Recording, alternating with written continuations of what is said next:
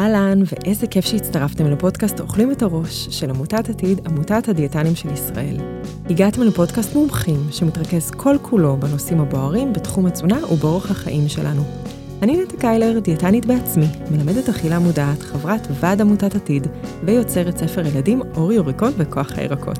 וכל שבוע אראיין מומחה אחר בתחום שנוגע לבריאות שלנו ולתזונה שלנו. נחסוך לכם חיפוש של מידע מהימן ברשת ונגיש לכם אותו פה, בשיחה אחת על אחד ביני לבין אנשי המקצוע ומובילים בתחומם. תפנו לכם שעה, תנטרלו את הרעשים מסביב ותצטרפו אלינו. הכנו לכם תפריט עשיר במידע חיוני כדי שתוכלו ללמוד, להחכים וליישם, ולחיות את החיים הטובים ביותר בקלות יום-יום. אז בואו נתחיל. אהלן חברים, החיידקים של החברים, הווירוסים והפטריות של החברים, וכל מי שמאזין לאוכלים את הראש, כל מה שבוער בתחום התזונה. והיום אנחנו הולכים אה, לדבר על הדבר המופלא הזה שיש לנו אה, בגוף האדם, הלא הוא המיקרוביום. ופה איתי, בנושא המהמם הזה, היא לי גודני. לי גודני דיאטנית קלינית וחוקרת תזונה ומיקרוביום, במערך לגסטרואנטרולוגיה וביחידה לתזונה במרכז הרפואי רבין, בית חולים בלינסון, דוקטורנטית לאפידמיולוגיה בנושא השפעת התזונה הים תיכונית על הדלקת והרכב המיקרוביום בחולים אה, במחלות מעי דלקתיות, וחברת פורום גסטרו של עמותת עתיד. לי היא גם חברה בוועדת הדיאטנים בארגון European Crohn's Colitis Organization. אהלן לי, היי נטע. איזה כיף שאת פה, וואו. איזה אה, קורות חיים אה, מעניינים, ו- וזה ממש כבוד גדול שאת, אה, שאת אה, פה איתי היום בשביל לדבר על זה. זה נושא שבעצם, אם אנחנו קוראים איזושהי כתבה שהיא כזה משנת אה, 2017, פתאום שום דבר כבר לא רלוונטי, אז היה לי ממש חשוב להביא את מי שככה חוקרת ומעורם חזק חזק בתוך התחום הזה, בשביל אה, לדבר על הנושא הזה, אז ממש ממש כיף שאת פה. כיף להיות פה. ואנחנו, אני אשאל פה היום המון המון שאלות, זה באמת נושא שמאוד מעניין הרבה מאוד אנשים, אה, אבל לפני שאנחנו נתחיל, אז אני, אני אשמח בעצם לשמוע קצת על הדרך שלך ומה הביא אותך אה, לחקור את, אה, את החיידקים. תודה רבה. אז באמת זו שאלה טובה. אני התחלתי את הדרך שלי כדיאטנית קלינית במחלקות הכירורגיות. אמ, ותמיד במחלקות הכירורגיות יש קבוצה של חולים מאוד מעניינת, חולים במחלות מעי דלקתיות. הם לרוב צעירים יותר, מעודכנים יותר, הרבה פעמים הם יודעים יותר טוב מאיתנו לגבי מה טוב להם ומה לא טוב להם. והיה בזמנו פער מאוד גדול בין איך שרופאים תפסו את ההשפעה של תזונה, הם היו אומרים להם אתם יכולים לאכול כל מה שאתם רוצים, אין שום השפעה למה שאתם אוכלים על הדלקת שלכם, ואיך שהמטופלים תפסו את המקום של התזונה. הם דווקא הרגישו שהתזונה מאוד משפיעה עליהם, וגם ראיתי שבעצם מטופלים מסגלים לעצמם דפוסי אכילה שונים, וזה יכול להיות מצמחונות לפלאו, דברים שהם שונים אה, בהרכב שלהם, ומגיבים לזה טוב, וכל אחד מגיב אחרת. אז היה כאן המון שאלות פתוחות, גם מה המשמעות של התזונה, גם איך התזונה, ואני לקחתי את זה למקום של המחקר דווקא, למקום של איך אנחנו נענה על השאלות האלה, איך התזונה משפיעה, מה בתזונה משפיע, איך היא משפיעה על הגוף שלנו ואיך היא יכולה בסופו של דבר להשפיע על מהלך של מחלה, במקרה הזה מחלות מעי דלקתיות. אה, הצטרפתי לקבוצה של פרופסור אה, איריס דותן.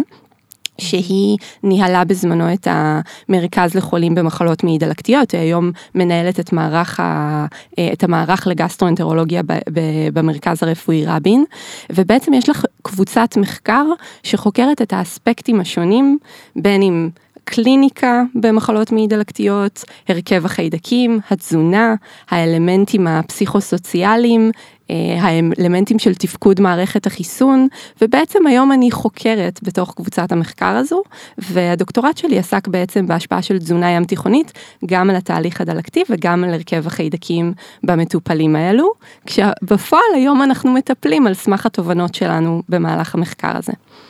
וואו, זה מרתק. זה, זה, זה ממש בכיוון של nutrition, ו, ו, והבנה שבעצם כל כללי אצבע כלליים מאוד uh, לא מתאימים ל, לכל אחד, ושבאמת יש פה עניין של התאמה אישית ושכל אחד מגיב אחרת, ואני ממש חושבת שזה um, בעצם המקום שאליו כולנו הולכים אליו גם ברפואה וגם מבחינת תזונה. אז בטוח, אני, אני, יש לי כל כך הרבה שאלות לשאול אותך, אני, אני, אין לי ספק שיהיה לך פה דברים מאוד מעניינים לספר. אז, אז אני כבר לוקחת אותך ישר לתוך הראיון, ואם בעצם ככה קראתי קצת, חקרתי קצת, וממש לפני יותר מ-2500 שנה, היפוקרטס, מי שנחשב כאבי הרפואה המערבית, אמר All diseases begins in the gut, בעצם הכל מתחיל מהבטן, והוא לא היה תלוש כל כך מהמציאות, ואנחנו בעצם נדבר על כל מה שחי אצלנו. כי אנחנו מבינים היום שכמו שאמרת, יש לזה כבר uh, תפקיד משמעותי ו- ויש לזה השפעות, ואם כשאני הייתי סטודנטית, אז uh, ידענו שחיידקים עוזרים לעכל אוכל, uh, לייצר ויטמין K, uh, לייצר B12 קצת, uh, ו- ויש להם השפעה כזו או אחרת על מערכת החיסון. Uh, היום אנחנו כבר יודעים שזה יכול uh, להשפיע על רמות הסוכר בדם, על ביטוי גנים, על, על, על ניבוי השמנה, על ניבוי uh, מחלות, ו- ואפילו להשפיע על, על, על משך או אופי המחלה. Uh, וגם אנחנו יודעים שלכל אחד יש תביעת אה, מיקרוביום ספציפית משלו, אה, אבל אנחנו כל הזמן אומרות מיקרוביום, וכדאי שנתחיל בבכלל מה זה. אז באמת חשוב קצת להגדיר מבחינת המושגים. אז מיקרוביום בעצם, או מיקרוביום או מיקרוביוטה, מתייחסים אה, לאוכלוסייה של חיידקים, וירוסים, שמרים, פטריות, שנמצאים אצל כל אחד ואחד מאיתנו בגוף. כן. הם נמצאים לרוב באיברים שיש להם איזושהי נגיעה לסביבה, אז בעצם הם יכולים להיות על האור, בריאות, בפה שלנו, באיברי המין, אבל רובם מרוכזים במערכת העיכול, אמ, במעי. ויש לנו הרבה, הרבה מאוד חיידקים, הרבה מאוד פטריות, הרבה מאוד שמרים.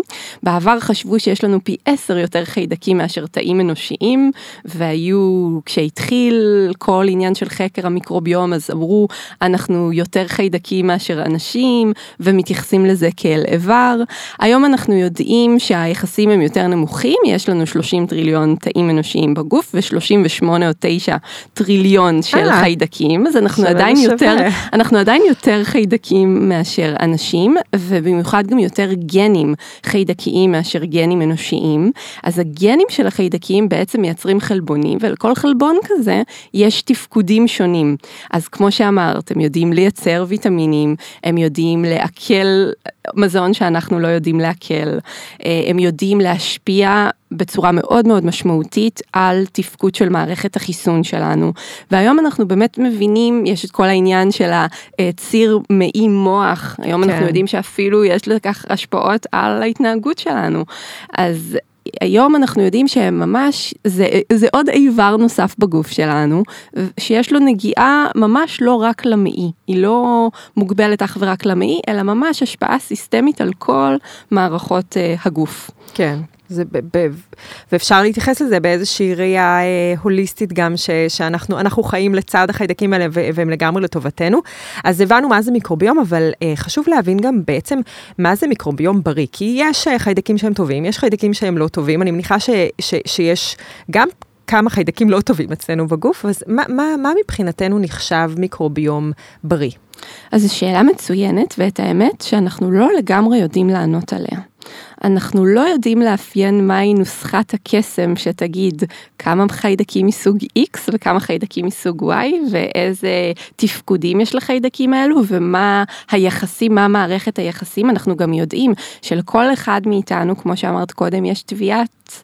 אה, אה, בעצם כמו תביעת מיקרוביום אישית שלו, אה, שהיא שונה מאנשים אחרים, אבל עדיין אנשים עם תביעות שונות, אנשים עם הרכב מיקרוביום אה, שונה, אז עדיין הם נחשבים כבריאים. אנחנו לא לגמרי יודעים להגיד מה בעצם, מהי הפורמולה המנצחת. אנחנו כן יודעים שאנחנו רוצים אה, הרכב חיידקים שהוא כמה שיותר עשיר וכמה שיותר מגוון. אני הרבה פעמים מדמה את זה לכמו גינה, איזה גינה היינו רוצים לגדל. אז אנחנו רוצים גינה שיהיו בה כמה שיותר צמחים, כמה שיותר צמחייה, אבל לא רק הכמות היא חשובה, אלא גם התפלגות הצבעים. היינו רוצים גינה שתהיה כמה שיותר צבעונית, שיהיה לנו סגול וכתום ואדום וצהוב, והיינו רוצים גינה שבסופו של דבר גם תיתן לנו איזה שהם פירות מסוימים. ועשבי טיבול, היינו רוצים ליהנות לא רק מההרכב שלה, היופי שלה, אלא גם מהתפקוד שלה. אז אנחנו יודעים בעצם, יש לנו את העניין של עושר ומגוון, זה מדד מסוים של הרכב מיקרוביום בריא, שאנחנו יודעים היום. יש לנו זנים מסוימים שהם נחשבים יותר כזנים ידידותיים או מועילים, וזנים שהם יותר נחשבים כזנים פתוגנים, אבל כל פונקציה של איזון ביניהם. אצל כל אחד ואחד מאיתנו יכולים להיות בכל רגע נתון גם זנים פתוגנים, אבל הגוף שלנו יודע להתמודד איתם, והם חיים באיזשהו איזון ביחד עם הזנים הידידותיים. אז הגוף בעצם לא תוקף אותם, או אין איזושהי תגובה דלקתית אה, אה, או יציאה מאיזון. אה, במצבים מסוימים שבהם יש הפרה באיזון, אז אנחנו כבר נכנסים לכל מיני מצבים של תחלואה, אבל המיקרוביום הבריא הוא מאוזן, כמו שאמרנו מגוון, והוא עוד אלמנט נוסף, הוא יציב. הוא פחות מושפע מכל מיני שינויים שיכולים להיות אה, כתוצאה מהסביבה. שינינו את התזונה שלנו, עכשיו אנחנו חולים, אה, קיבלנו אנטיביוטיקה לצורך העניין הזה, כמובן דברים שמשפיעים, אבל בסופו של דבר אלמנט בריא הוא אלמנט יציב. המיקרוביום שלנו הוא עמיד לשינויים הסביבתיים. ואנחנו יודעים שיש כל מיני תפקודים, כמו לדוגמה, ייצור של חומצות שומן קצרות שרשרת. אז זה מושג ככה שהרבה הרבה מאוד נקשר סביב כל עולם המיקרוביום. אנחנו יודעים, אנחנו אוכלים סיבים תזונתיים, והחיידקים שלנו יודעים לקחת את הסיבים התזונתיים האלו, ובעצם להתסיס אותם, להפוך אותם לחומצות שומן קצרות שרשרת. חשוב להגיד שהחיידקים נמצאים מחוץ למערכת העיכול, אבל דווקא המטאבוליטים שהם מייצרים, הכימיקלים שהם מייצרים, וגם החומצות שומן האלו, בוטירט, אצטט, פרופיונט, יודעות בעצם להיספג לתוך הגוף שלנו, ולהם יש השפעה סיסטמית. אז בסופו בסופו של דבר גם השפעה שמתווכת, גם השפעה שהיא מועילה בעצם לתאי המעי, גם השפעה שמועילה למערכת החיסון, אז בסופו של דבר אנחנו רוצים בהקשר של מיקרוביום בריא, אה, מיקרוביום שידע, אה, שאנחנו נדע ליהנות מתפקודים חיוביים שלו, כמו ייצור כימיקלים שמשרתים בסופו של דבר את הבריאות שלנו. כן, ש, שזה, שזה מאוד מאוד מורכב, נכון. ונראה לי שרב הנסתר על, על הגלוי עדיין בתחום הזה. אה, ו... ככה, אז, אז החיידקים בעצם הם, הם פועלים לטובתנו, ו, ו, ובאותה מידה אנחנו צריכים בעצם לפעול לטובתם, בעצם לספק להם את הקרקע הפורייה אה, בשביל אה, ש, שהם יוכלו לשגשג ולעבוד בשבילנו ככה, כמו, ש, כמו שהם עושים. ואהבתי ממש את, ה, את ההשוואה לערוגה, וזה שאנחנו רוצים שיש שם אה, מגוון, ו, ואני חושבת כדי, כדי ככה לסבר את האוזן ולגרום לאנשים להבין שזה, שזה בסדר שיש את, ה, את המגוון, ומדי פעם יהיו עשבים שוטים, את יודעת, זה כמו שאני... מדי פעם עצבנית, כל עוד זה לא משתלט על האופי שלי ועל הסדר יום שלי אה, כל יום, עד כדי אה, אה, הפרעה לאורך החיים שלי, זה משהו שהוא סך הכל בסדר גמור, ונראה לי ש... כשהחיידקים ככה מגוונים, ושיש גם מדי פעם קצת רעים, וגם גם את אלה שאנחנו כן אוהבים, אז, אז זה פחות או יותר המאזן. נכון. מסכימה עם ה... מסכימה מאוד. כל עוד אנחנו באמת מאוזנים, הכל בסדר, והזכרת את העניין של העשבים השוטים, אז זה בעצם כמו החיידקים שהם החיידקים היותר פתוגנים. כן. מה יקרה אם אנחנו בסופו של דבר לא נטפח את הגינה שלנו, את הערוגה שלנו, ולא ניתן לה את את הדברים הבסיסיים לקיום שלה. אז כשאנחנו לא משקים גינה וכשאנחנו מזניחים אותה, אז מי גדל שם? אז גדלים אותם העשבים השוטים שיודעים בסופו של דבר לנצל את הסביבה, ובעצם להשתלט גם על הנישה, וגם בעצם לנצל את האמצעים בסביבה שיש לטובתם. ואז הם גדלים על חשבון אותם אה, פרחים. חשבון ה-good guys. לגמרי. אז המטרה שלנו היא בסופו של דבר לשמור על האיזון הזה. כל הזמן לחשוב איך אנחנו אה, מגדלים את, הערוגה היפה. היפה והצבעונית והיציבה. מעולה, אז על זה אנחנו הולכות אה, לדבר, אה, ו, וככה באמת לתת את, ה, את הכלים לדעת איך לבחור נכון. אבל, אבל באיזה שלב מתחיל המיקרוביום?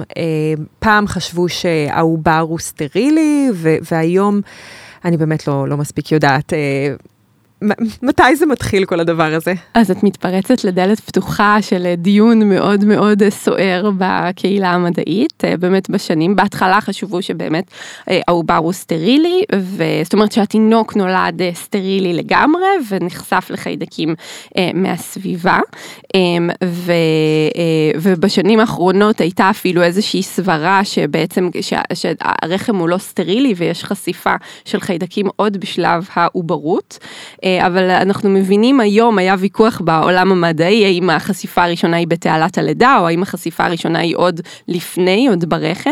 היום הסברה, ויכול מאוד להיות שזה ישתנה בעוד יומיים, שבועיים, שנתיים, כי העולם הזה משתנה אה, כל יום, אה, אז היום הסברה היא שבעצם החשיפה הראשונה של אה, התינוק לחיידקים, זה במעבר בתעלת הלידה. כלומר, הוא נחשף, אה, החשיפה הראשונה בתינוקות שנולדים בעצם בלידה רגילה, בלידה וגינלית רגילה, אז החשיפה הראשונה היא לחיידקים שנמצאים בווגינה שלהם, אה, לעומת אה, תינוקות שנולדים בניתוח קיסרי, שהרכב המיקרוביום הראשון שלהם דווקא דומה להרכב המיקרוביום של האור. אז בעצם, אז, אז השלב הראשון שהתינוק יוצא מהרחם, זה בעצם השלב שבו הוא נחשף לראשונה להרכב החיידקים אה, אמ, שמלווה אותו, הדבר הזה משתנה מאוד לאורך השנים הראשונות, כתלות בהזנה של התינוק, אנחנו יודעים היום שתינוקות שניזונים לצורך העניין מהנקה, אז הרכב החיידקים שלהם שונה מתינוקות שניזונים מתמ"ל, יש הבדל גם בין האם הם ניזונים מתמ"ל, אה, סליחה, מהנקה מחלב שאוב, ושניתנת וואו, בבקבוק, אוקיי. כי גם, בעצם גם על הפטמה שלהם יש חיידקים, אז אנחנו, אז התינוק מקבל חיידקים גם מחשיפה בעצם לפטמה שלהם. אז הדברים האלה בהתחלה מאוד מאוד משפיעים, ואז לאחר מכן אחד הדברים המשמעותיים היא התזונה, גם החשיפה. בעצם של התינוק לסביבה.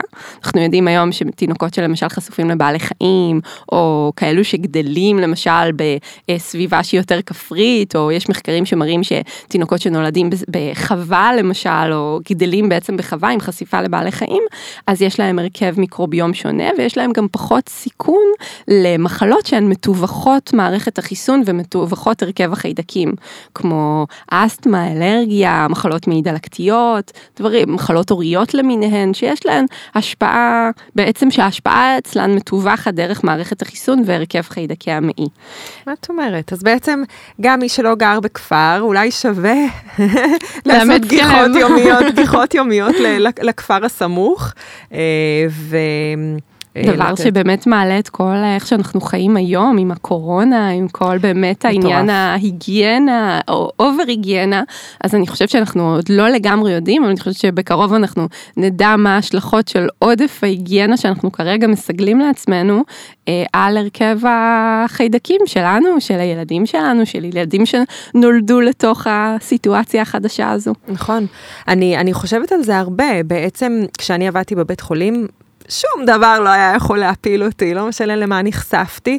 המערכת החיסון שלי הייתה כל כך חזקה, ו- ועכשיו אנחנו כבר שנה ומשהו אה, אל תוך הקורונה, עם הכיסויים ו- ו- והריחוק החברתי, בטוח יש לזה איזושהי השפעה. אמ, בסדר. נכון, יש הרבה מאוד מחלות שבעצם מה שעומד מאחוריהן, אחת התיאוריות שמסבירה אותן היא תיאוריית ההיגיינה. זה שהפכנו ליותר מדי היגייניים, זה שאנחנו אוכלים פחות, גם האוכל שלנו יותר היגייני, אנחנו חשופים לפחות אלמנטים סביבתיים, והמחשבה הזאת היא שזה השפיע בעצם על הרכב החיידקים, ואולי לזה יש השפעה על תפקוד של מערכת החיסון במחלות האלו. מעניין ומטריד. ומטריד.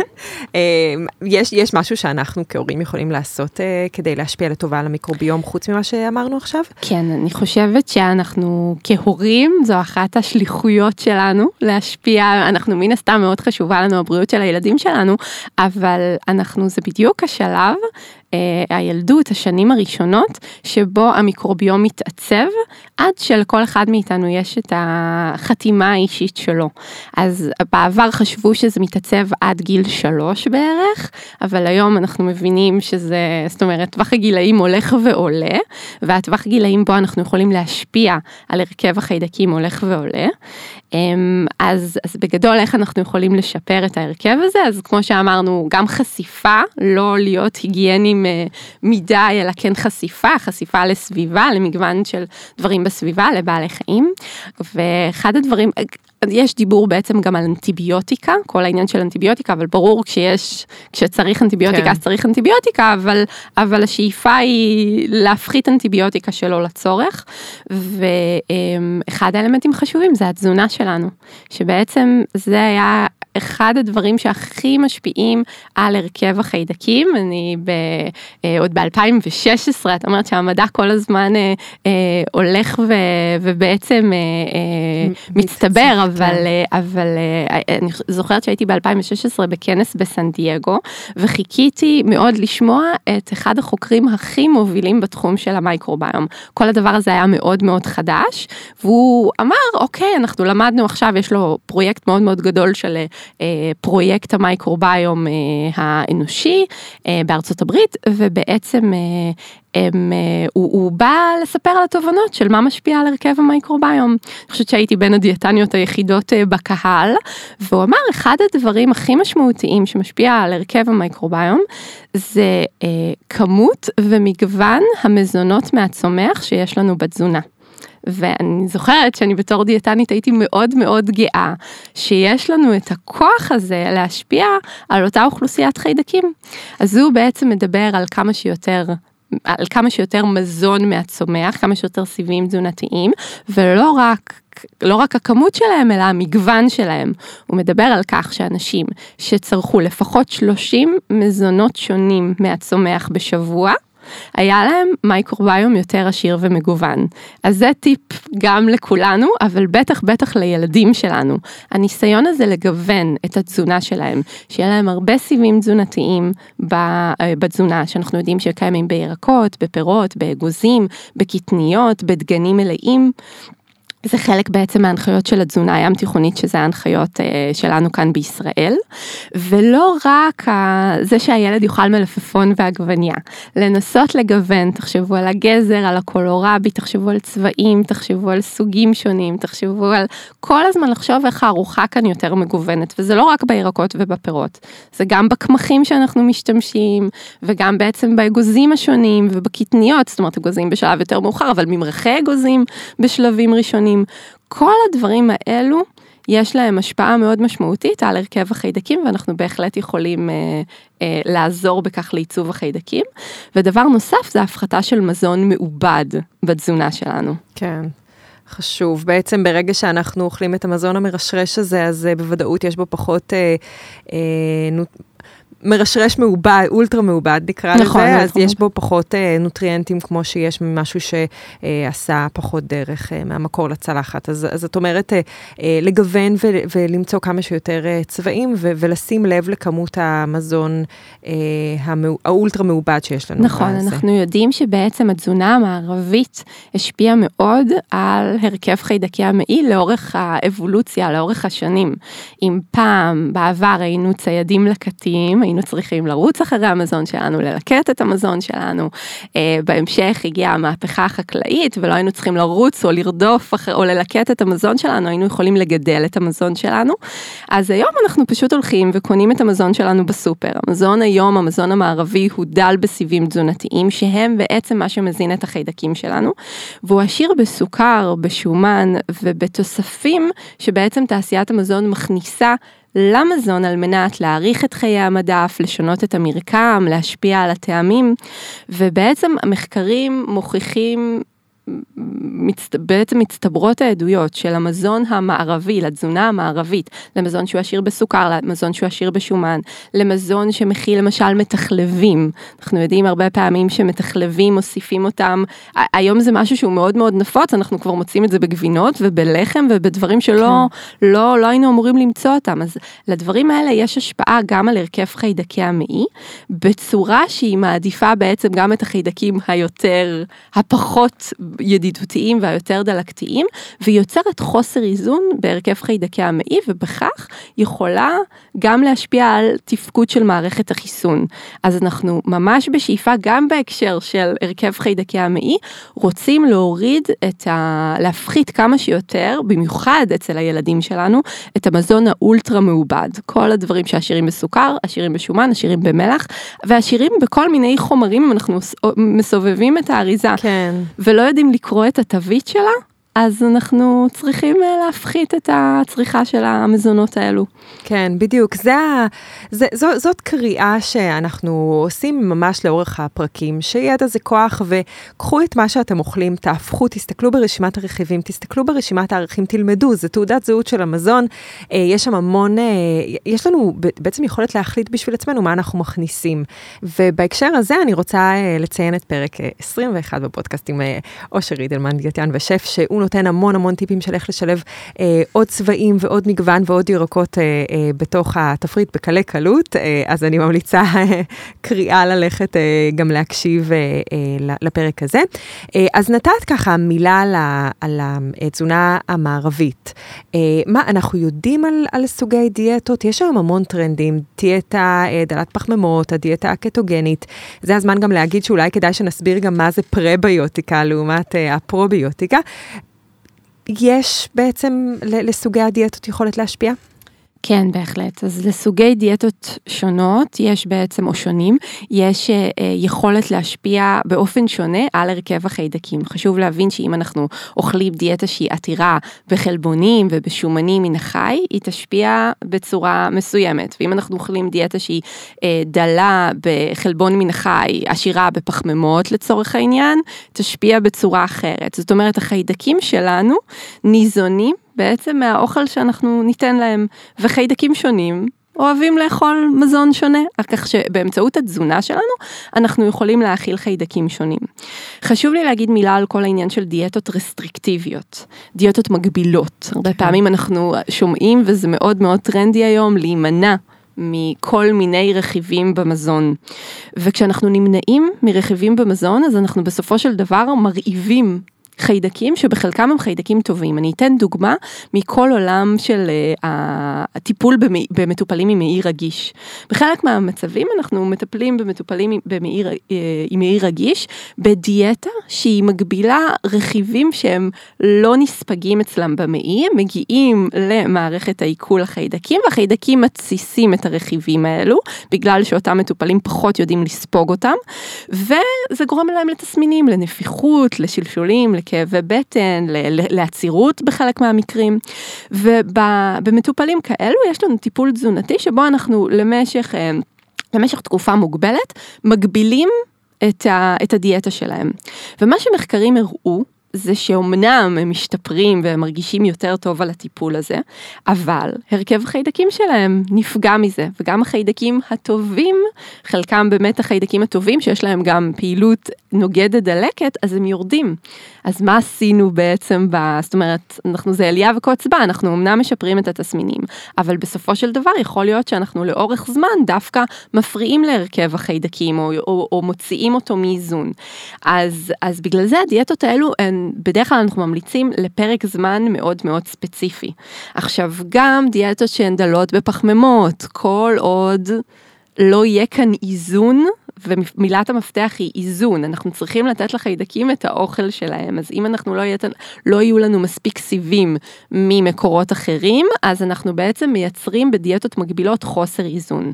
בסקירה שבדקה כל מיני סוגים של דיאטות, דווקא מדברים על התזונה הים תיכונית, אה, כזו שמשפיעה הכי לטובה על הרכב חיידקי המעי, אה, ובעצם גם על הרכב חיידקי המעי, גם על התפקוד שלו, כלומר מה אותם חיידקים מייצרים, וגם בעצם על האינטראקציה בין בין אותם חיידקים לדלקת, בעצם למערכת החיסון אצלנו.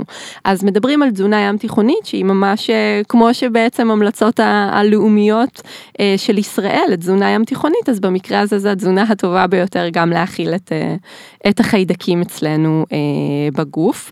ואצלנו אנחנו גם כן עשינו את אחד המחקרים שהשווינו דפוסי אכילה שונים, אחד מהם היה תזונה ים תיכונית, השני היה דיאטה שהיא קצת דומה, זה נקרא דיאטה דיאטת הפחמימות המיוחדות דווקא מגבילה פחמימות, עשינו את זה בשיתוף פעולה עם שגיא שוורץ, השף הבריא, mm, שהוא שף ודיאטן, שהוא ממש, אנחנו הכנו אוכל למטופלים ושלחנו למטופלים אוכל הביתה, וראינו שתוך שבוע אנחנו יכולים לשנות את הרכב החיידקים של המטופלים האלו, ובמקרה הזה דווקא תזונה ים תיכונית אה, להבדיל מהתזונה שהייתה עשירה בבשר ובשומן, דווקא הייתה טובה יותר להרכב החיידקים והורידה חיידקים שאנחנו יודעים שהם חיידקים שקשורים בדלקת, הם חיידקים הפחות טובים. אז אפילו שבוע של שינוי תזונה, מבוקר אמנם, ככה כשאנחנו בישלנו ושלחנו להם, יכול בעצם להשפיע על הרכב החיידקים. יואו, זה, זה, זה, זה מרתק, אמ, ו, ובאמת בורכנו בזה שאנחנו גרים באזור הזה אה, עם הדיאטה הזאת, וזה הזמן באמת אולי להגיד שבעצם כל מה שאנחנו מדברות עליו עכשיו זה, זה מה שקוראים לו הפרביוטיקה, כי ככה מדברים על זה בכל מיני מקומות, שזה בעצם האוכל של החיידקים, ואנחנו כן רוצים אה, אה, להקפיד עליו, ו... וזו נקודה מעניינת uh, לאנשים שבאמת מצמצמים את הפחמימות ומורידים את, ה, את, uh, את הכמות של הירקות המסוימים uh, בשביל לדבוק באיזושהי דיאטה. Um, אז זה, אז זה מעניין, ואנחנו יודעים לכמה זמן השינוי הזה מחזיק, כי אנחנו, דיברת בהתחלה שיש לנו אה, פלורה שהיא יציבה. ואז אם אנחנו משנים את התזונה, אז כמה זמן צריך להתמיד בתזונה מסוימת כדי ש, ש, שהשינוי הזה יתפוס? אנחנו לא לגמרי יודעים מה התשובה לשאלה הזאת, זו שאלה מאוד מאוד מעניינת. בחלק מהאנשים במיוחד בבריאים, אז אנחנו צריכים לעשות שינוי ארוך טווח בשביל שבאמת השינוי הזה, גם בשביל שיקרה שינוי וגם בשביל באמת שהשינוי הזה יתפוס. אה, אני יכולה להגיד שאצל חולים, באופן ספציפי גם חולים במחלות מעי דלקתיות, ששם ההרכב המיקרוביום שלהם פחות יציב, הוא, סליחה, הוא, הוא, כן, הוא פחות עמיד בעצם לשינויים, אז שם הדברים קורים מהר.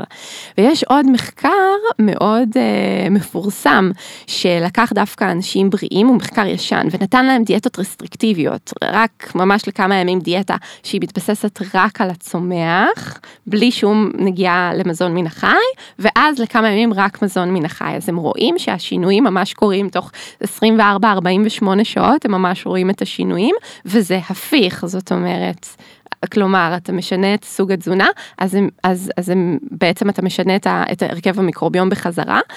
החוקרים שם הסבירו את זה דווקא באיזשהו מנגנון אבולוציוני, שפעם האדם, הצ... שהיינו ציידים לקטים, אז לא כל הזמן היינו חשופים לבשר, היינו, בד...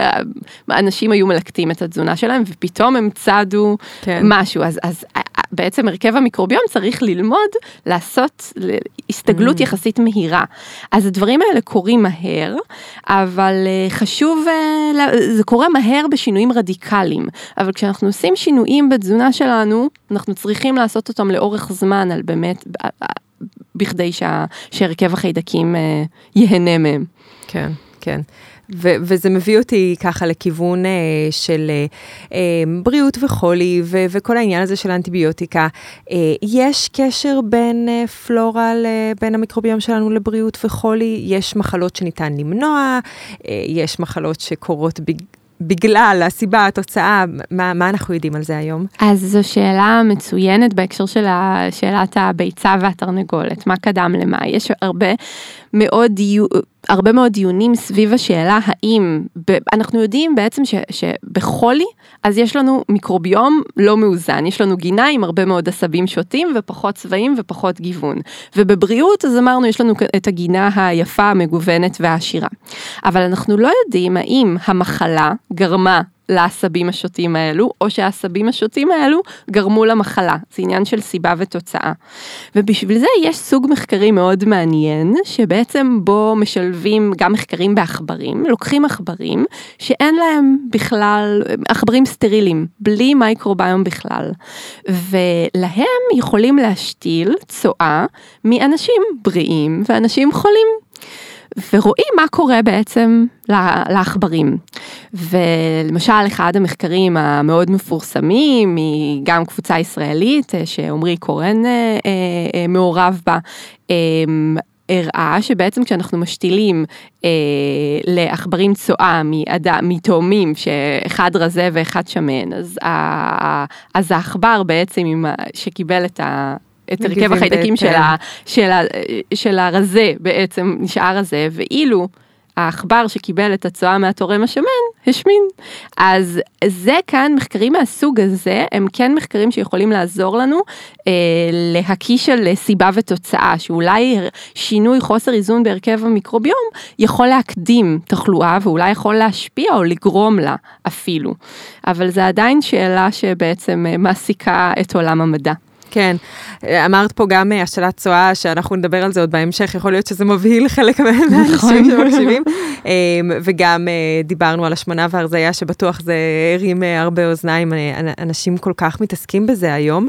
אמ, ומעניין אותי מאוד בתחום הזה של, של החיידקים, בסוף אנחנו, סיפרת עכשיו על השתלת צואה, שזה גרם להרזייה, גרם להשמנה, אבל זה יכול לגרום גם לעוד דברים, זה, זה יכול, כי, כי נורא קשה לבודד, נגיד חיידק אחד, בטח הוא יש לו איזה מטאבוליט מסוים, אבל יכול להיות לו מטאבוליטים נוספים. יכולות להיות לזה עוד השפעות אה, על, על הגוף, נגיד אה, מישהו פתאום הופך להיות רזה, ו, אבל, אבל באותה מידה הוא פתאום מתחיל להיות מבואס, או מאוד מאוד שמח. זה יכול גם להשפיע על עוד מקו... דברים? בהחלט. אז כמו שאמרנו קודם, ההשפעה של הרכב החיידקים היא סיסטמית. זה משהו שאנחנו לא לגמרי יודעים עד הסוף איך בעצם או החיידקים או אותם רכיבים שהם מייצרים ונספגים אצלנו בגוף יכולים להשפיע. אז זה בהחלט, אנחנו גם עכשיו, היום למשל כשעושים השתלות צעה שאנחנו נדבר על זה, אז אנחנו בודקים שהתורם הוא בריא, אבל אנחנו לא יודעים מה הוא יפתח בעוד שנה, מה הוא יפתח בעוד שנתיים, אה, ויש סיפור גם אה, מארצות הברית אני חושבת על אה, מישהי שבעצם קיבלה השתלת צואה מקרובת משפחה שלה, אבל השמינה לאחר מכן, אז יש כאן כל מיני היבטים, ברור, ברור לנו שהמיקרוביום כנראה משחק תפקיד חשוב במגוון רחב של תחלואות בעצם, וגם מן הסתם בבריאות, אה, אבל אנחנו, רב הנסתר על הגלוי, אנחנו כן. באמת עדיין לא יודעים את, את מגוון ההשפעות שיש לו. ומבחינת מחלות אה, גסטרו, אה, יש היום אמצעים אה, למחלות אוטואימוניות שקשורות במערכת העיכול? אז גם בהקשר של מחלות אוטואימוניות וגם במחלות שנקראות immune mediated, כמו מחלות מעי דלקתיות, שהן לא תוקפות את הגוף, אלא הן תוקפות כנראה רכיבים מסוימים, חיידקיים או פטרייתיים, הגוף לא תוקף את עצמו, הגוף תוקף איזה שהם רכיבים שאנחנו לא יודעים לחלוטין מה הם. אז במצבים האלו בהחלט המיקרוביום הוא חשוב, ככל הנראה התזונה משחקת תפקיד דרך המיקרוביום, אה, ובאמת אנחנו חוקרים לצורך העניין את, ה, את כל המקום של התזונה והמיקרוביום במחלות מעי דלקתיות, אז אני אתן איזושהי דוגמה אחת לאינטראקציה בין הדברים האלו. אנחנו יודעים שבמטופלים האלו יש חיידק שהוא נחשב אחד הכוכבים, שנקרא פקאלי בקטריום פראוזניצי. השם הוא לא... נשמע איטלקי. שם, זהו, אני גם מדמיינת אותו כמו איזה חיידק איטלקי כזה, שמאוד לבוש כזה, אה, מאוד אה, בסטייל. אה, וזה איזשהו חיידק שהרבה מאוד חוקרים אותו, כי הוא נחשב כחיידק טוב, ואנחנו יודעים שאצל מטופלים הכמות שלו יורדת, זאת אומרת הכמות שלו נמוכה יותר בהשוואה למטופלים בריאים. וזה באמת אחד הכוכבים בתחום, ואנחנו לא לגמרי יודעים איך להעלות אותו, אין לנו היום פרוביוטיקה שאנחנו יכולים לתת, והוא יהיה שם ונוכל להעלות אותו. ובאחד המחקרים שאנחנו עשינו, אנחנו בדקנו מה הרכב החיידקים ומה המטופלים אצלנו אוכלים, זה מטופלים עם מחלות מעי דלקתיות, וראינו קורלציה, ראינו מתאם בין צריכת פירות. ככל שהם צרכו יותר פירות, כך רמות החיידק הזה היו יותר גבוהות. אז ככה, זו למשל דרך שהיא לא בהכרח פרוביוטיקה, אבל דרך שאנחנו יכולים להתערב עם התזונה, ובעצם להעלות חיידקים שאנחנו חושבים שהם חיידקים טובים, עם השפעות שהן אה, נוגדות דלקת. אוקיי, okay, אז, אז דיברנו קצת על, על, על הדיאטה הים תיכונית, אמ, מה, מה ספציפית בתוך הדיאטה חוץ מהפירות אמ, והירקות והדגנים המלאים, ש... כי פה מעניין אותי אם נגיד לכל מיני אמ, דברים מוצסים או דברים כאלה, אם יכולה להיות לזה השפעה טובה. בהחלט, יכולה להיות לכך השפעה טובה. אין לנו היום מספיק מידע להמליץ על מזון מוצס לאינדיקציה מסוימת לבד. זאת אומרת, גם היום אנחנו ממליצים על מזון מוצץ, לשלב מזון מוצץ כחלק מ... אורח חיים בריא, כחלק מתזונה בריאה. אבל בהחלט, לחמי מחמצת, יוגורט, ירקות בעצם מוחמצים, כל האלמנטים האלה, וכך אנחנו מקבלים פרוביוטיקה, ככה אנחנו יכולים בעצם לקבל את החיידקים עצמם. וכמו שאמרת קודם, לגבי הפרביוטיקה, אז פרוביוטיקה זה החיידקים עצמם, ופרביוטיקה אלה סיבים שבעצם החיידקים יודעים להתסיס, זה מקור האנרגיה שלהם. אז המפתח הוא בעצם שילוב בין הדברים. גם פרוביוטיקה, שאת זה אנחנו יכולים לקבל מיוגורט, מלחם מחמצת, ממזונות מוצסים, וגם פרביוטיקה, הסיבים שאותם החיידקים אה, אוכלים, שהם באמת קיימים לנו בירקות, בפירות, בדגנים המלאים, באגוזים, בקטניות, אז אלה בהחלט דברים שחשוב שיהיו לנו בתזונה, בכדי להזין את החיידקים שלנו ואת החיידקים שאנחנו מקבלים מהמזון שלנו. כן, והחיידקים ש- ש- שעשויים למנוע לנו אה, כל מיני אה, מחלות שאנחנו לא, לא רוצים. אה, יש עוד מחלות שהן, אה, שיש לנו ידע או שמוכחות שהן קשורות או תלויות בפלורת אה, החיידקים? אז היום כמעט מרבית המחלות הכרוניות של ימינו יש היום עדויות לקשר להרכב החיידקים. לנו מאוד קל לדמיין את מחלות של מערכת העיכול, מחלות מעי דלקתיות, אה, לצליאק, לכל מיני, לסרטן אה, המעי הגס לצורך העניין, אבל היום אנחנו יודעים שזה קשור להשמנה, לסינדרום מטאבולי, לסכרת, ליתר לחץ דם, יש היום עבודות על יתר לחץ דם ו- וחיידקים, למחלות נוירודגנרטיביות, לאלצהיימר, ל- וגם בעצם ל- למחלות ש- ש- ש- שקשורות, או הפרעות שקשורות בעצם בתחושות שלנו ובאיך שאנחנו מרגישים, גם היום לדיכאון ולאוטיזם, באמת רוב התחלואה הכרונית של היום קשורה באיזשהו חוסר איזון של החיידקים, ואנחנו מבינים שהביטוי של חוסר איזון של החיידקים הוא לא בעצם מוגבל רק למעי, הוא יכול להיות ביטוי רב מערכתי. אז בעצם אה, יכול להיות השפעה למה שאנחנו אוכלים, הרי בסוף אה, אומרים שיש לנו את המוח ויש לנו את המוח השני, שזה מערכת החיסון אה, מאוד חזקה גם בתוך המעי שלנו, ובעצם הקשר מעי מוח ממש יכול להיות מושפע ממה שאנחנו אוכלים.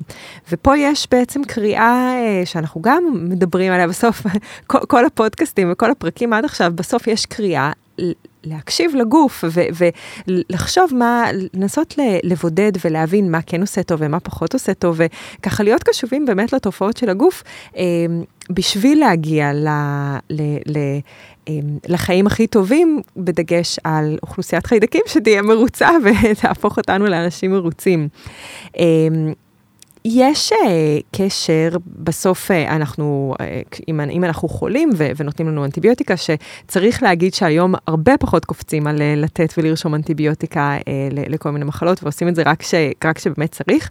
האנטיביוטיקה יכולה להשפיע לנו על הרכב החיידקים? כן, אנטיביוטיקה משפיעה על הרכב החיידקים, ואם אנחנו חוזרים בעצם למטאפורה של הגינה או של הערוגה, אז אנטיביוטיקה מורידה את כמות הצמחים וגם את המגוון של הצבעים שיש בה. זאת אומרת, היא, היא סוג של לחרוש את השדה.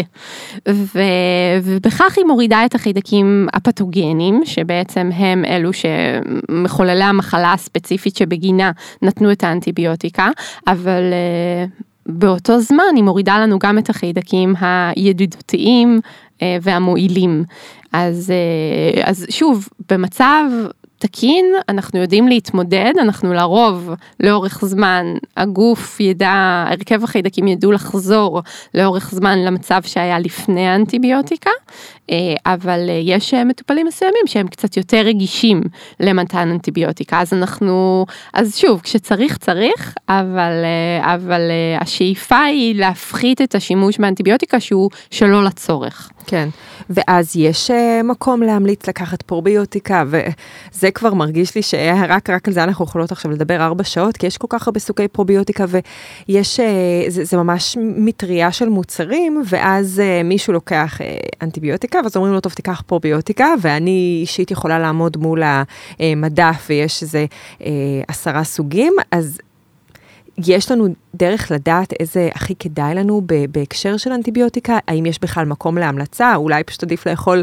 לחם מחמצת יוגורט ומלא פירות וירקות אה, כשלוקחים אנטיביוטיקה? אמ, אז לגבי פרוביוטיקה, יש עבודות מסוימות שמראות בעצם את ההפחתה, שבשימוש בפרוביוטיקה לצד אנטיביוטיקה אפשר להפחית שלשולים שנובעים מאנטיביוטיקה, או להפחית את ההתפתחות של חיידק עמיד לאנטיביוטיקה שנקרא קלוסטרידיום דיפיציל. אין הנחיות גורפות לקחת פרוביוטיקה, זאת אומרת זה לא משהו שאנחנו מנחים באופן גורף את כל המטופלים שנוטלים אנטיביוטיקה. הארגונים הבינלאומיים אה, הרפואיים לא ממליצים על זה באופן גורף. אבל כן, אם יש מטופלים מסוימים ש... שמרגישים שלשולים בגלל לקיחת אנטיביוטיקה, אז בהחלט פרוביוטיקה יכולה, יכולה לסייע בחלק מן המקרים. הזנים שנחקרו בהקשר לזה הם אה, זנים של לקטובצילוס, ביפידובקטריום וסחרומייצס. אלה אה, זנים ספציפיים שנמצאו יעילים במצב הזה, אבל אני חייבת להגיד שאנחנו, אנחנו, קשה לנו לצפות מהציבור להתחיל אה, להיות מאוד מאוד מודע לזנים השונים שיש, ואני חושבת שגם אנחנו כדיאטניות, אני חושבת שמרבית הדיאטניות לא בהכרח יודעות איזה חיידק מותאם לאיזו אינדיקציה. אני חושבת שלשם ילך העתיד, אני חושבת שבעתיד יהיה לנו סל כלים יותר אה, משמעותי סביב איזה חיידק אנחנו מתאימים לאיזה אינדיקציה ולאיזה מטופל. היום אנחנו לא שם, אבל יש לנו כמה אינדיקציות שאנחנו יכולים להשתמש בפרוביוטיקה בקליניקה, זה מאוד אינדיבידואלי וההמלצה שלי היא לא לעשות את זה על דעת עצמך, אלא כן להתייעץ עם, עם הדיאטנית המטפלת, עם הרופא המטפל. כן, אז את אומרת שבעצם באנטיביוטיקה אין בהכרח איזושהי המלצה מוכחת לקחת אה, פרוביוטיקה ובעצם אה, לעשות את כל מה שמעודד את, ה, את הפלורה שלנו לחזור לעצמה, אה, יעשה את העבודה. נכון, ב- אבל... במידה ואין תופעות לוואי. זהו, אני חושבת שאם מישהו כן מרגיש בסופו של דבר שיש לו תופעות לוואי ושיש לו שלשולים כן. ודברים כאלה, אז יכול להיות שפרוביוטיקה במצב הזה תעזור. יש מצב, מספר מצבים שפרוביוטיקה יכולה לעזור, שהם מצבים שהם בעצם חוסר איזון של אוכלוסיית המעי. אנחנו מכירים את זה ממעי רגיש במצבים מסוימים, אז יש מצבים, וזה נורא נורא תלוי אינדיקציה ותלוי מטופל. אז הייתי פחות ממליצה לעשות את זה ככה. כן, המלצ... המלצה גורפת זה בכלל משהו זהו, שאנחנו לא יכולים יותר להגיד. בעולם של המייקרוביום, בטח בעולם של מותם אישית, קשה כאן ללכת להמלצה גורפת, וגם זה הולך באמת לכיוון, מתישהו תהיה לנו גם פרוביוטיקה מותאמת אישית. כן. כן, אני חייבת לציין לטובה את זה שאת זוכרת, את, זורקת פה שמות של זני פרוביוטיקה מסוימים, אני כזה, וואו, איך את זוכרת את השמות? יש להם ממש ברקודים, כזה מספרים, כדי שיהיה יותר קל אה, לזכור אותם. כל הכבוד על זה. בהקשר של המחלות, יש איזושהי מחלה או תופעה, אה, תופעת הסטרס. לסטרס יש אה, השפעה על אה, חיידקי המעי שלנו? כן, אז לסטרס יש השפעה על תחלואה באופן uh, כללי, אנחנו יודעים את כן. זה, זה חלק מאורח החיים המערבי שלנו, אבל אנחנו יודעים שיש בעצם uh, ציר מאוד מעניין, וזה אחד התחומים החמים היום, שנקרא ציר מוח מעי. בעצם החיידקים אצלנו, לא רק שהם משפיעים על הגוף שלנו ועל המעי שלנו, הם יכולים לייצר כל מיני רכיבים שיודעים להיספג בדם ויודעים אפילו לעבור את המחסום של אה, אה, מחסום מוח דם, כלומר הם יודעים להיכנס מהדם לתוך המוח. אנחנו יודעים שחיידקים מייצרים סרוטונין לדוגמה, שזה רכיב שמאוד משפיע על איך שאנחנו מרגישים. כן, על המצב רוח. ועל המצב רוח, ובעצם בסטרס, לפחות במחקרים ב, אה, בחיות מעבדה, שמכניסים אותם לכל מיני סיטואציות מלחיצות, אז אנחנו יודעים, שינו, אנחנו רואים שינוי בהרכב החיידקים ועלייה בחיידקים שקשורים בדלקת. אז, אה, אז בהחלט זה יכול להיות אחד המנגנונים שמתווכים את ההשפעה של הסטרס, וגם אנחנו יודעים שכל מה שקשור למשל למעי רגיש או לכל מיני מצבים כאלו, הם גם יכולים להיות מושפעים גם מהמצב הנפשי, ויש בעצם איזשהו, איזשהו יחסי, איזה שהם יחסי גומלין בין החיידקים שנמצאים אצלנו במעי, החומרים שהם מייצרים, וזה שהם ממש יכולים להגיע למוח, להשפיע, ויש אפילו מחקרים היום על פרוביוטיקה לדיכאון לצורך העניין, אז אולי אפילו בעתיד אנחנו נוכל להשפיע על תופעות התנהגותיות, או תופעות שבעצם קשורות בעצם באיך שאנחנו מרגישים ואיך שאנחנו מתנהגים באמצעות החיידקים. כן. וסטרס זה ככה משהו שכולנו חווים אה, ברמות כאלה או אחרות, ואני, לי היה חשש גדול שזה פשוט מכסה לי את כל, את כל החיידקים בבטן, אז, אז הנה עוד סיבה אה, לי לשמור על רמות הסטרס מאוזנות עד כמה שאפשר. בהחלט. כן. אמ, נתנו על זה איזושהי מילה, אה, ואני רוצה שנרחיב על זה בכל העניין הזה של השתלות צואה, שמי שלא שמע ולא הכיר, זה יכול להיות ממש אה, כזה מטריד לאוזן. אה, אני נחשפתי לזה עוד בסטאז', שזה היה לפני המון זמן, והוקסמתי. אין לי ספק שזה עוד נחקר וצריך להיחקר לעוד המון המון שנים. מה אנחנו יודעים אה, בעצם על, על השתלות צואה, אה, לאיזה טיפולים זה מתאים, אה, מתי אה, זה, זה, זה יהפוך להיות שבבוקר אני הולכת לשירותים, בערב זיקקתי לעצמי אה, את החיידקים הטובים ו, ו, ואני מכניסה אותם לבטן. אה, זה עולם מרתק. כן. העולם של השתלות צואה, זה יכול להיות עולם מאוד מאיים למי שלא, למי שלא. אנחנו, אנחנו דשות בזה כל היום, זה כזה, איזה הפרשות יש לך? בוא תספר לי. לגמרי, אני לגמרי. אני מתה על זה, אבל מישהו, יש אנשים שאת מדברת איתם על צואה והם נעים בחוסר נוחות. נכון, נכון. אז, אה, אז היום בעצם אנחנו יכולים אה, לבלוע קפסולות אה, של צואה לכל מיני אינדיקציות, אבל קונספט בעצם של השתלת צואה הוא לא, אנחנו, יש לנו לנו כל מיני דרכים הרי לשנות את הרכב אה, חיידקי המי, אמרנו אנחנו יכולים לקחת פרוביוטיקה, זן, אחד, שניים, שלושה, איזה, איזה זנים שיש בקפסולה, אנחנו יכולים לעשות את זה עם תזונה, להכיל את החיידקים, דיברנו גם על זה, והקונספט של השתלות צואה זה בעצם לקחת חיידקים מאדם מסוים ולהשתיל אותו לאדם אחר. אז בעצם האדם שמקבל את הצואה, מקבל את כל ארסנל החיידקים והמטאבוליטים כנראה, שאותם חיידקים מייצרים, מאדם שהוא נחשב בריא. או מגיב לצורך העניין לטיפול כזה או אחר. אז במצב הזה לקחנו גינה והחלפנו את הגינה בגינה של השכן. הדשא של השכן ירוק יותר, כנראה יהיה תקף ב, ב, במצב הזה. ויש כל מיני דרכים לעשות את זה, אפשר לקחת את זה בכדורים, אפשר לעשות את זה דרך אה, אה, אה, בעצם בדיקה אנדוסקופית, אה, אה, להשתיל את הצואה, ובעצם אה, היום זה הטיפול הזה מוכח במצבים ספציפיים של uh, זיהום בחיידק שנקרא קלוסטרידיום דיפיציל. דיף, שעמיד לאנטיביוטיקה. אז כן. מטופלים שלא מגיבים לאנטיביוטיקה יכולים לקבל השתלת צואה, זה, זה, זה טיפול ש, שהוא מוכר. אבל במחקר הוא נמצא, הטיפול הזה נמצא במגוון רחב של uh, uh, אינדיקציות, החל מארזייה.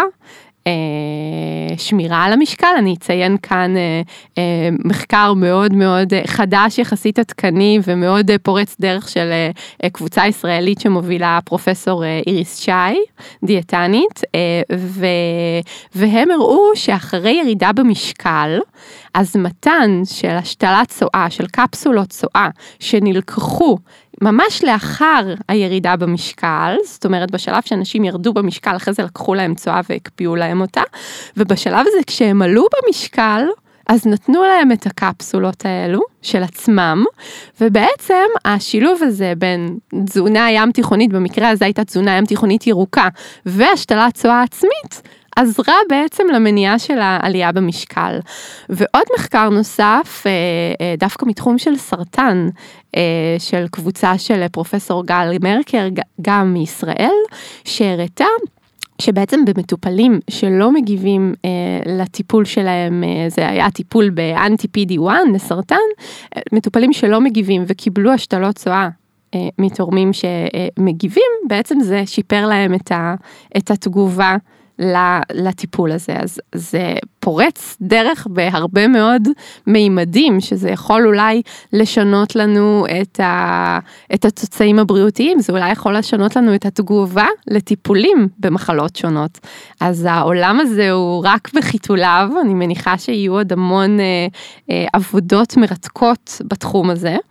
אה, ואני חושבת שבאמת העתיד יהיה גם אה, שילוב של הדברים, שילוב של תזונה עם השתלות צואה, או שילוב של תזונה עם פרוביוטיקה מסוימת, של שילוב של כל מיני דרכים שבאמצעותם אנחנו יכולים להשפיע אה, על הרכב החיידקים שלנו באופן יותר סלקטיבי, באופן יותר ממוקד ומותאם לנו.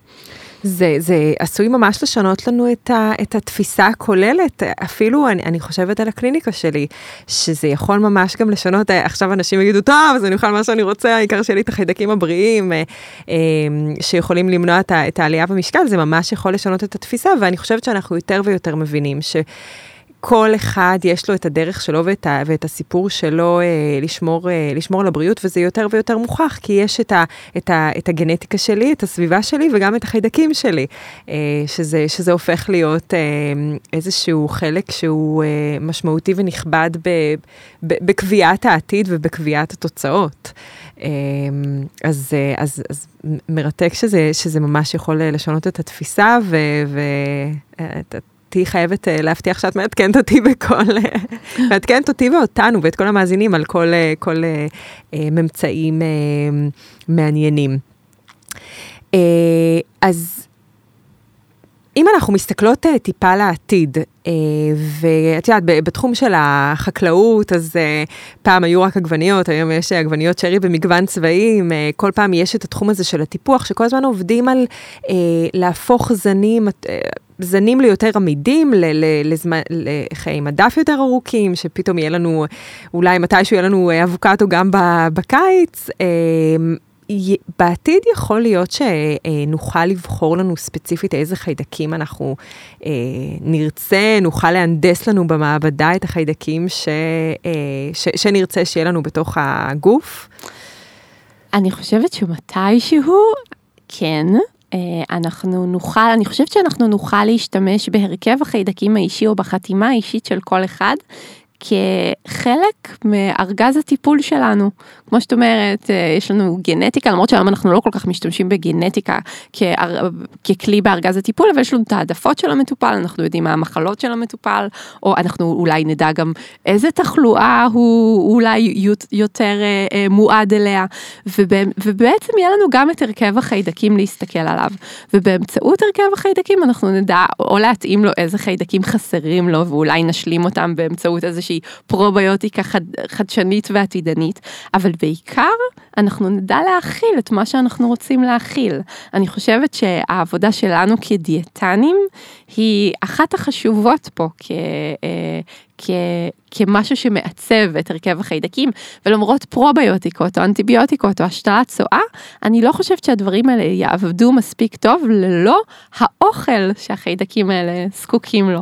אז גם. בסוף אני חושבת שהתזונה שלנו היא תפקיד מפתח, ואני רק אגיד שזה לא רק תזונה, זה בכלל אורח החיים שלנו. אנחנו רואים גם במחקרים, של, אה, גם במחקרים אצלנו בקבוצה וגם במחקרים של אחרים, שגם רמת הפעילות הגופנית היא חשובה, גם רמות הלחץ הן חשובות, גם כמה אנחנו ישנים, כמה שעות השינה שלנו. אז כל האלמנטים של אורח חיים בריא, ואורח חיים בריא הוא הרבה מעבר לרק תזונה בריאה, לכל האלמנטים האלו יש תפקיד מפתח בעיצוב מייקרוביום בריא שיעזור לנו ולילדים שלנו להיות בריאים יותר לאורך זמן. כן, צריך לי, בעצם, אה, שלחת לי את הסיכום שעשית לכבוד אה, שבוע התזונה, אה, ורשמת שם משהו ממש מעניין על זה שבאותו בית יש פחות או יותר את אותו הרכב חיידקים, ואפילו זה יכול לעודד אותנו לשבת לארוחת ערב משפחתית, כדי אפילו עוד יותר להפוך את זה למשהו, למשהו משפחתי. וזה באמת בסוף אנשים כל כך אוהבים פתרונות קסם, ו, ו, וזה הזמן להגיד שאין כזה דבר פתרונות קסם, ולא משנה מה אנחנו נעשה ואיזה חיידק אנחנו נצוד, אמ, אם, אם הבסיס לא יהיה שם, אז שום דבר לא יהיה שם, ו, ו, וזה באמת כל מה שאת אמרת, אה, לדעת להתמודד עם סטרס, לישון טוב, לעשות פעילות גופנית, וכמובן האוכל, אה, לבחור אותו טוב, לספור 30 צבעים בשבוע, אני מקווה שאני עובדת, אני עומדת בזה, אני, אני, התחלתי לספור בגלל מה, ש, מה שפרסמת. אמ, אז אני אעדכן אותך. אה, ו, וזה, וזה לגמרי, מה שבשליטתנו צריך להיות בשליטתנו, לא הכל בשליטתנו. נכון. ואין לנו זה. נכון. אבל יכול להיות שממש בשנים הקרובות, אה, במקום שאני אה, אגיד, יו, אני מקנאה בשיער שלך, אני אגיד לך, יו, אני מקנאה בחיידקים שלך, כנראה לי את החיידקים שלך. אז טוב, מה יש להגיד? זה, זה, זה מרתק, ואנחנו ככה לקראת ממש הדקות האחרונות. ונראה לי שאם אנחנו נסכם את זה, זה פשוט, אנחנו צריכות להסתכל לנו בצלחת, להסתכל במה ש... ב, ב, בסביבה שלנו, ולוודא שאנחנו עושים את כל מה שאנחנו יכולים לעשות בשביל לגדל, לדאוג לחיים טובים, גם לילדים שלנו וגם לחיידקים שלהם, גם לנו וגם לחיידקים שלנו, כי, כי יש להם הרבה תפקיד ולא כדאי לנו להתעסק איתם אפילו. לגמרי. אנחנו חיים איתם ביחד, הם אצלנו, הם כאן כדי להישאר, וכדאי שנאכיל אותם בצורה כן. הכי טובה שיכולה להיות. שנתייחס אליהם, שככה נסתכל במראה ו- ונדע שיש דברים שאנחנו לא רואים, שגם הם שם בשבילנו. נכון. אה, ו- ונגיד להם תודה, ו- והדרך להגיד להם תודה זה על ידי אה, התייחסות טובה. אה, ו- וככה לקראת הסוף, אה, הייתי שמחה שאם מי שמאזין לנו יוצא עם... דבר אחד, איזה עצה בריאותית אחת, ש, ש, שאם זה הדבר היחיד שהוא לוקח, היא או הוא, אמ, אז, אה, אז מה, מה היית רוצה שזה יהיה? אה, אז אני חושבת שבאמת במסגרת של אורח חיים בריא ותזונה בריאה יותר לכיוון התזונה הים תיכונית ופחות תזונה אולטרה מעובדת, אני חושבת שהמפתח הוא העושר והמגוון, שכל אחד ינסה להיות מודע לכמה צבעים וסוגים יש לו בצלחת, וכל אחד ינסה להוסיף ירק חדש ופרי חדש ופשוט להנגיש, להנגיש ירקות, להנגיש פירות, אה, להנגיש בכלל מזון שהוא מכיל סיבים תזונתיים, אגוזים, קטניות, דגנים מלאים, תגוונו. זאת אומרת, תאתגרו את עצמכם, תנסו לאכול דברים שאתם לא בשגרה שלכם ולא ביום יום. תנסו להגדיל את המגוון, והכלל הזה של באמת 30 מזונות בשבוע, שכל אחד ינסה לספור פעם אחת, שבוע אחד, שינסה לספור כמה מזונות מהצומח יש לו בשבוע. אם עברנו את השלושים, אז זכינו. אנחנו, כן. זאת אומרת, אבל זה גם דגנים, זה גם אגוזים, בעצם אה, זה לא רק לא ירקות, רק ירקות ו- ופירות, ופירות. לא. זה, לדעתי זה לחלוטין אה, אפשרי. לגמרי, ו- לגמרי. ואם יש אה, אנשים שירקנים, או כל מיני אנשים שעובדים בזה, הם יכולים לשאול בעצם את ה... כל מי שמגיע אליהם, איזה צבעים, איזה צבע אני יכול לחדש לך. בקנייה הזאת. נכון, נכון. תנסו שהצבעים, זאת אומרת, אם את תשאלי את המטופלים שלך איזה צבעים אתה צורך על בסיס יומי, רובם יגידו לך אדום וירוק. כן. תנסו, אז, אז שזה יהיה גם כתום, ושזה יהיה סגול, ושזה יהיה לבן וצהוב. להגדיל את המגוון התזונתי. יאללה, קלאסי. וככה נגדל את הגינה שלנו, הצבעונית והיפה. כן, הגינה היפה. כן. לי, מה זה תודה. אני, אני באמת, אה, זה, זה תחום שהוא כל כך מעניין, וזה תחום שהוא כל כך אה, אה, רלוונטי לכולנו, כי אנחנו אוכלים כל היום ואנחנו חיים החיידקים האלה כל יום. אה, אז ממש תודה ש, שהסכמת לבוא בתוך לו"ז עמוס, יש להגיד, אה, סביב כל העשייה שלך, ואני ממש מחכה אה, לראות מה עוד אה, הולך לצאת אה, מתחת השרוול בכלליות של, אה, של עולם החיידקים, וגם אה, מת, סביב הדברים שאת הולכת לפרסם. אה, אז שוב, ממש תודה, מקווה שהיה לך כיף. תודה, היה לי כיף גדול להיות פה. כן, גם לי מאוד. Uh, ולכם המאזינים היקרים, תודה שהייתם איתנו פה היום. Uh, מקווים שנתנו לכם עוד סיבה לבחור טוב, לבחור בריא, uh, לבחור את, ה, את הדברים שיהפכו את החיים שלנו לטובים יותר. אה, ותדרגו אותנו, תשתפו, תספרו לעוד אנשים שיש את, הפודקאסט הנפלא הזה וכל המידע אה, החשוב הזה, ואנחנו נשתמע בפרק הבא. לרשימת דיאטנים מורשים מטעם משרד הבריאות אנחנו ממליצים לחפש בגוגל דיאטנים בעלי תעודת מקצוע, וחשוב להגיד שהמידע בפודקאסט הוא כללי ואינו מחליף ייעוץ רפואי.